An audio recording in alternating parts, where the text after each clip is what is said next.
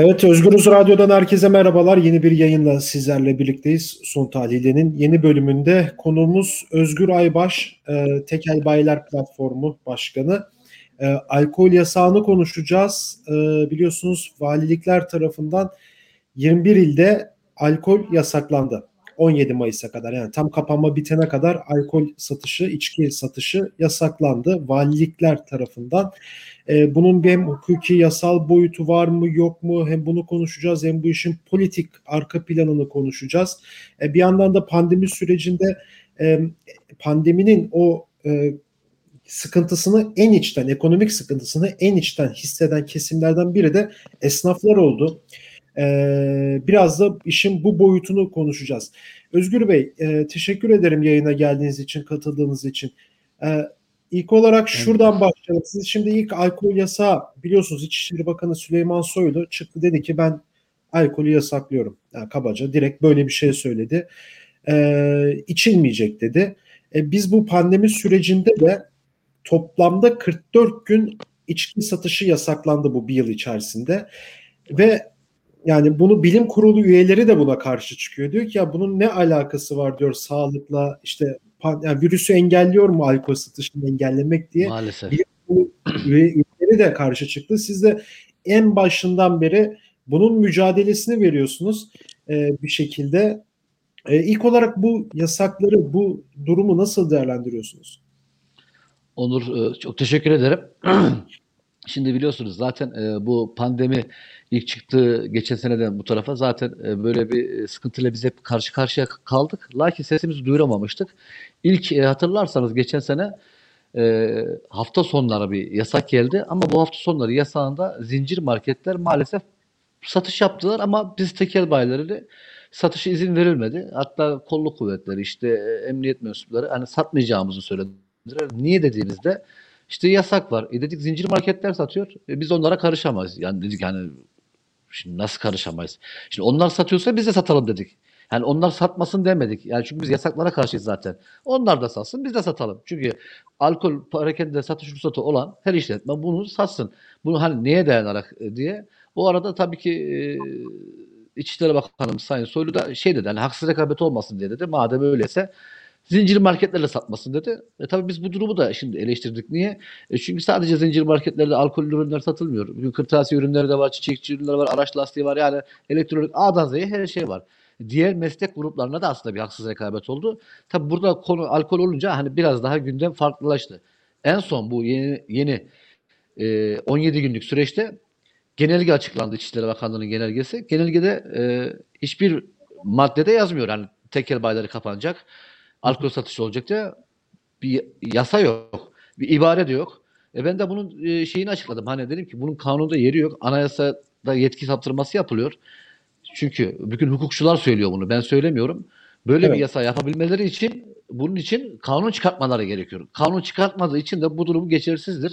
Yani mülki amirlikler üzerinden il ısısal kurullar ve valilikler dahi böyle bir kararı alamaz diye bir e, şu an tartışma var gündemde. Bunu hukukçular tartışıyor.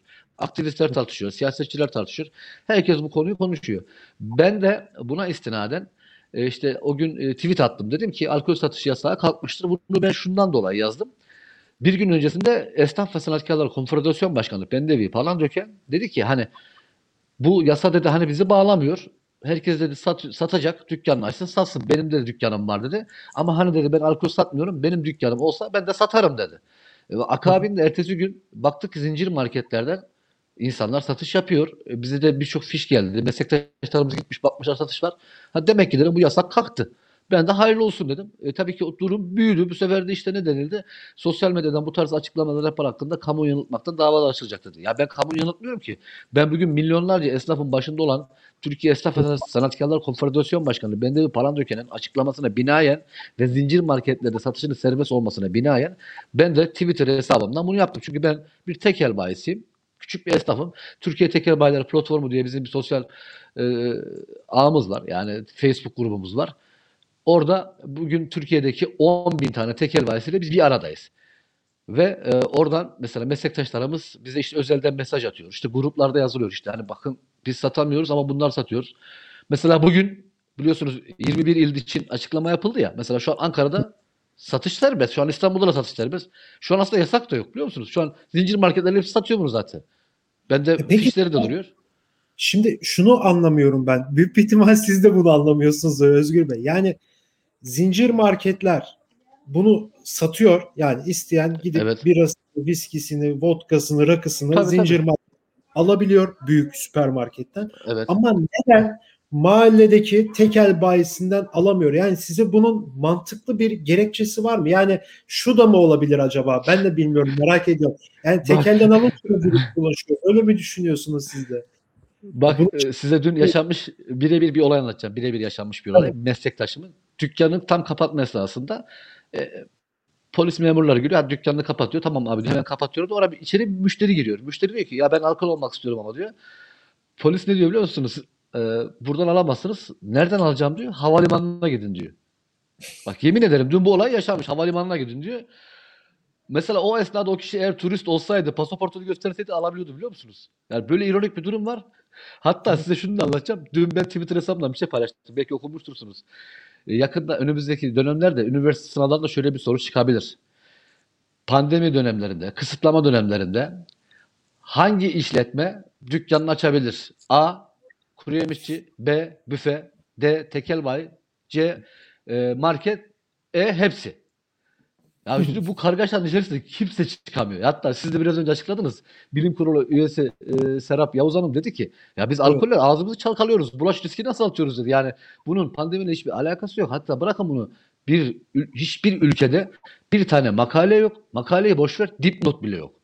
Ya bu ne için? Hani biz de dedik ki biz bunu sadece tabii ki alkol sağlığa zararlıdır. Bunu biz her zaman söylüyoruz. Ama bu iş- kişilerin kendi özel hür iradelerine bırakılması gerekiyor. E, bunun akabinde e, şimdi biz dedik ki özel yaşama müdahale var. İşte genel yani bu tamamen insanların yeme içme kültürüne yapılan bir müdahaledir. Seküler yaşama müdahale var. Ya bırakın içer, içer, içmeyen içmez.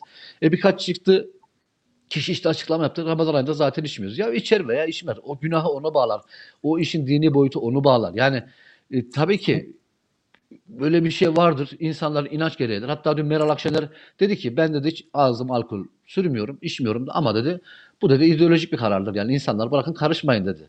Ondan sonra Deniz Seyrek var Fox TV'de sabah İlker Karagöz'de programında dedi ki bu dedi çok büyük bir mevzidir. Bu mevziyi dedi kaybetmemeleri lazım dedi. Ben hayatımda ağzım alkol sürmedim, hiç sigara içmedim dedi ama alkol bu ülkenin mevzisidir dedi. Yani açık açık bunu söyledi. Eğer bu da verilirse çünkü yarın bir gün bu artık ne olacak biliyor musunuz dedi. Her Ramazan ayında artık tamamen yasaklanabilir dedi. Yani bu işin politik yani siz de şeyi düşünüyor musunuz Özgür Bey? Yani bunun yani bunun böyle rastgele alınan bir karar olduğunu değil de yani bunun gerçekten bir politik bir karar olduğunu düşünüyor musunuz siz de? Ya valla bunu sadece ben düşünmüyorum. Bakın bir gün açın televizyonu şu an bile açın. Bütün haber kanallarında bu işin ideolojik olduğunu söyleyen yandaş gazeteciler bile var. Bak Mehmet Barlas'la konuştursunuz. Dedi ki Evet, Tayyip evet, Erdoğan'a "S- ya sayın dedi işte Cumhurbaşkanı dedi gerçekten dedi bu dedi hani kişilerin özel hayatına dedi müdahaledir dedi yapmayalım falan dedi. Nihal Bengüsü kadın muhafazakar biliyorsunuz yani Evet evet. yandaş bir gazeteci o bile dedi yani bu böyle bir şeyi biz kabul etmiyoruz dedi ya bu özel yaşama müdahaledir dedi. Yani olmaz dedi. Ya bunu ben söylemiyorum. Bunu bütün vatandaş da söylüyor. Yolda kime sorarsan sor herkes buna ideolojik diyor. Yani bu süreci aslında niye böyle yaptılar? Keşke yapmasalardı. Yani muhalefet partileri sağ olsunlar. Onlar da açıklamalarını sıraladılar, yaptılar. Herkes bu durumun ideolojik olduğunu söylüyor. Yani ben söylemiyorum. Herkes söylüyor. Peki bu yeterli mi yani? Bu yani şu an ben şeyi de gördüm. Yani yasaklar vesaire sürekli bir yasak zinciri var. Ama bir şekilde alkole de geldiği zaman sanki diğerlerine göre daha çok ses çıkarıldı. Ya Yani aslında ne biliyor musunuz olay Onur Bey?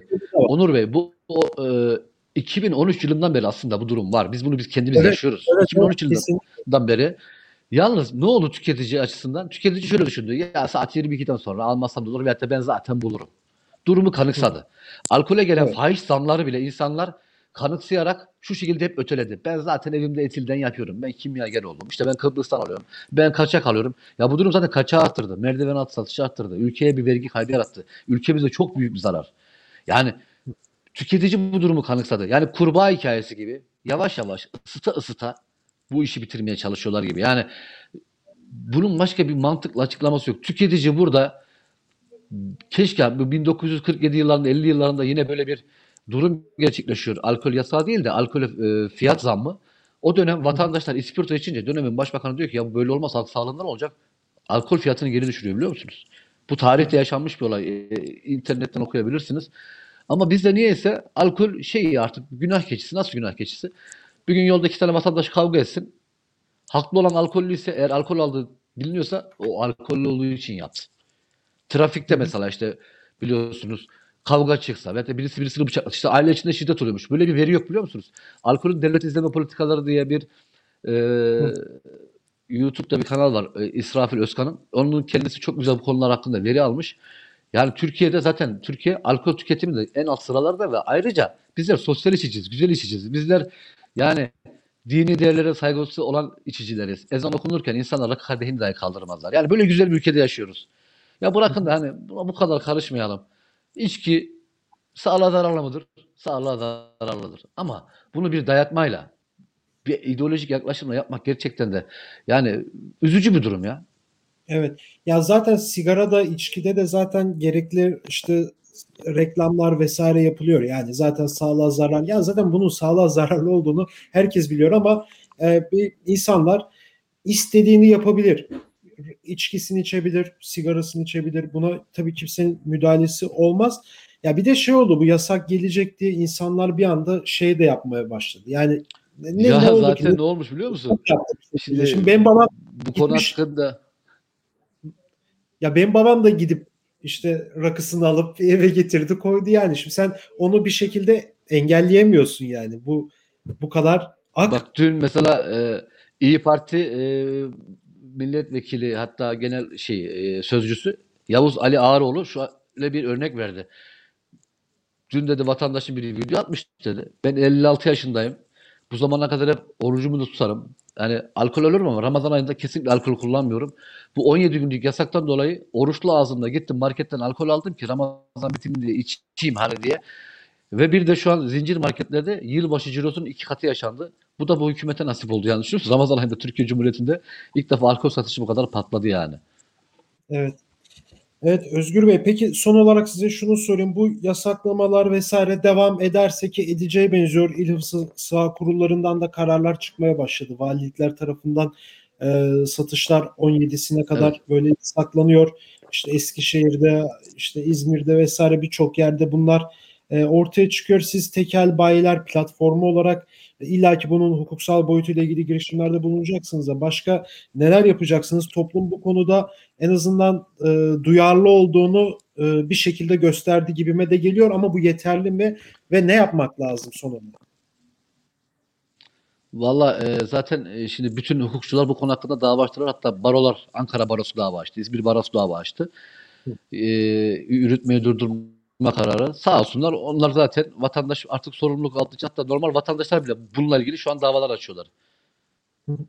Bir şekilde o devam edecek gibi duruyor. Özgür Bey çok teşekkür evet. ederim programa katıldığınız için. Ben teşekkür ederim. Evet, Türk e, Tekel Bayrak Platformu Başkanı Özgür Aybaş'la birlikteydik. Alkol yasağını konuştuk kendisiyle. Başka bir programda görüşmek dileğiyle şimdilik hoşçakalın.